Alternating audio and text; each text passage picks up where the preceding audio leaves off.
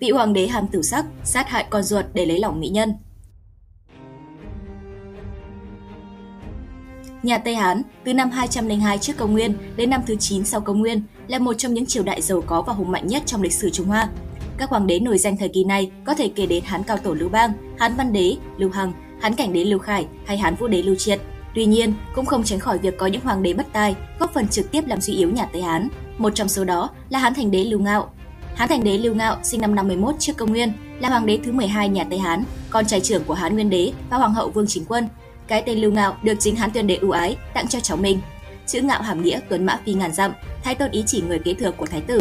Khi còn nhỏ, Lưu Ngạo dường như không làm người ông nội của mình thất vọng. Lưu Ngạo thích đọc kinh thư, biết nhiều và rất khiêm tốn, cẩn thận. Tuy nhiên, Lưu Ngạo lớn lên, Hán Tuyên Đế đã mất thì Lưu Ngạo bỗng dưng biến chất. Cha của Lưu Ngạo là Nguyên Đế, cảm thấy Lưu Ngạo không thể đảm đương trọng trách, là người kế thừa ngôi báu được, nhiều lần muốn phế bỏ ngôi thái tử. Tuy nhiên, vì nhiều quan lại nói tốt cho Lưu Ngạo, lại thêm Lưu Ngạo là thái tử đã được Tuyên Đế lựa chọn, nên Nguyên Đế lại từ bỏ ý định. Tới năm canh nguyên thứ nhất, tức năm 33 trước công nguyên, Hán Nguyên Đế mắc bệnh qua đời, Lưu Ngạo trở thành người kế vị, lên ngôi hoàng đế, sử gọi là Hán Thành Đế. Dưới thời trị vì của Hán Thành Đế, nhà Tây Hán lâm vào tình cảnh khủng hoảng và thoái trao. Bên trong thì triệu thần kết bè, kết đảng, đấu đá lẫn nhau, bên ngoài thì nông dân đói khổ, các cuộc khởi nghĩa nông dân nổi lên ở khắp nơi, không màng chuyện chính sự, càng chẳng bận tâm tới cuộc sống cùng cực khốn khổ của bách tính muôn dân. Thành đế truyền lệnh cho xây liên tiếp các cung điện để phục vụ chuyện ăn chơi hưởng lạc của mình. Ban đầu, Hán Thành đế chỉ sủng ái hứa hoàng hậu, Tuy nhiên, khi bị hoàng hậu tuổi cao, nhan sắc kém đi, Hán Thành Đế lại chuyển sự sủng ái của mình sang Ban Tiệp Dư. Do cả Hứa Hoàng hậu và Ban Tiệp sư đều không con, với sự khuyến khích của Vương Thái hậu cùng quần thần, Hán Thành Đế ra lệnh bắt đủ 3.000 mỹ nữ đưa vào hậu cung để có người nối dõi. Sau đó, trong một lần đến phủ của chị gái là Dương công chúa, Hán Thành Đế đã gặp được một ca nữ tuyệt sắc, đó là Triệu Phi Yến cùng với người em là Triệu Hợp Đức. Trước nhan sắc tuyệt trần của cả hai, Hán Thành Đế đã đưa vào cung và phong làm phi tân. Kể từ đó, Hứa Hoàng hậu và Ban Tiệp Dư đều bị thất sủng. Triệu Phi Yến được coi là một trong những mỹ nhân đẹp nhất thời nhà Hán. Mỹ nhân này nổi tiếng có dung mạo tuyệt thế, nhất là thân thể nhẹ nhàng, tựa như là chim yến, nên được gọi là Phi Yến.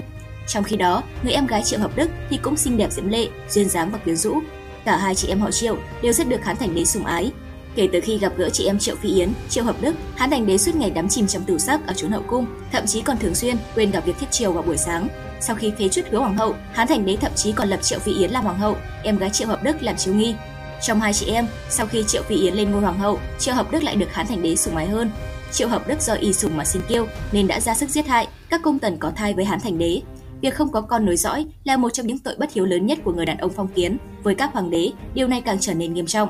Vì vậy, để đảm bảo có con nối dõi, Hán Thành Đế đã phụ lời hứa với hai chị em họ Triệu vụng trộm sủng hạnh phi tần khác.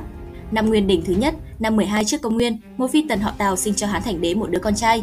Sau khi sự tình bị tiết lộ, Triệu Hợp Đức lập tức phái người hạ độc sát hại Tào Thị, để giết người diệt khẩu, Triệu Hợp Đức còn hạ lệnh nhốt 5 người hầu gái của họ Tào vào ngục tối, rồi ngấm ngầm giết chết.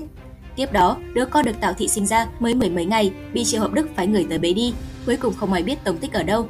Hán Thành Đế biết chuyện này nổi giận đùng đùng, tuy nhiên lại sợ chị em Triệu Phi Yến và Triệu Hợp Đức nên chỉ đành ngậm bồ hòn làm ngọt. Xong, mọi chuyện chưa dừng lại ở đó.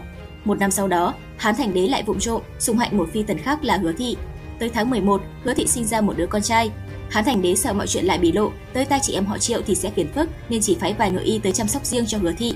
Cuối cùng tới năm 41 tuổi, Hán Thành Đế cũng có được một đứa con trai. Tuy nhiên, trong lúc vui mừng quá đà, Hán Thành Đế lại đem chuyện có con trai ra nói với Triệu Hợp Đức. Triệu Hợp Đức biết chuyện, lập tức khóc lóc nói với Hán Thành Đế rằng lần nào hoàng thượng cũng nói là từ chỗ Triệu Phi Yến tới, vậy làm sao Hứa Thị lại có con được? Lẽ nào hoàng thượng muốn họ Hứa làm hoàng hậu? Tiếp đó, Triệu Hợp Đức dọa sẽ bỏ về quê để đe dọa Hán Thành Đế. Một là khóc, hai là làm loạn lên, ba là tự sát, bốn là đòi chia tay. Đó là bốn thứ vũ khí cực kỳ nguy hiểm của phụ nữ đã được Triệu Hợp Đức vận dụng tới mức lâm ly bi đát. Hán Thành Đế cuối cùng phải thể trước mặt Triệu Hợp Đức sẽ giữ lời hứa, không lập họ hứa làm hoàng hậu, để thiên hạ không có ai đứng trên họ Triệu. Để thể hiện mình là người biết giữ lời hứa, Hán Thành Đế tự tay viết một bức thư gửi cho Hứa Thị. Nhìn thấy bức thư do chính tay hoàng đế viết, Hứa Thị trao đứa con trai mới sinh cho sứ giả. Khi đứa trẻ được bế vào trong cung, Hán Thành Đế ra lệnh cho mọi người lui hết ra ngoài, chỉ còn lại mình mình và Triệu Hợp Đức. Tới khi cửa được mở ra, mọi người bước vào thì đứa trẻ đã tử vong. Đến năm thứ bảy trước công nguyên, Hán Thành Đế đột ngột qua đời ngay trên giường của mỹ nhân Triệu Hợp Đức. Có ý kiến cho rằng nguyên nhân Hán Thành Đế đột tử là do dùng thuốc cường dương quá liều. Tuy nhiên, Vương Thái Hậu, mẹ đẻ của Hán Thành Đế lại đổ lỗi cho Triệu Hợp Đức là nguyên nhân khiến hoàng đế băng hà. Sau cùng, mỹ nhân họ Triệu đã phải tự sát. Cảm ơn các bạn đã xem video. Nhớ nhấn like và đăng ký kênh Từ điển lịch sử để đón xem nhiều video hấp dẫn tiếp theo nhé. Còn bây giờ, xin chào và hẹn gặp lại.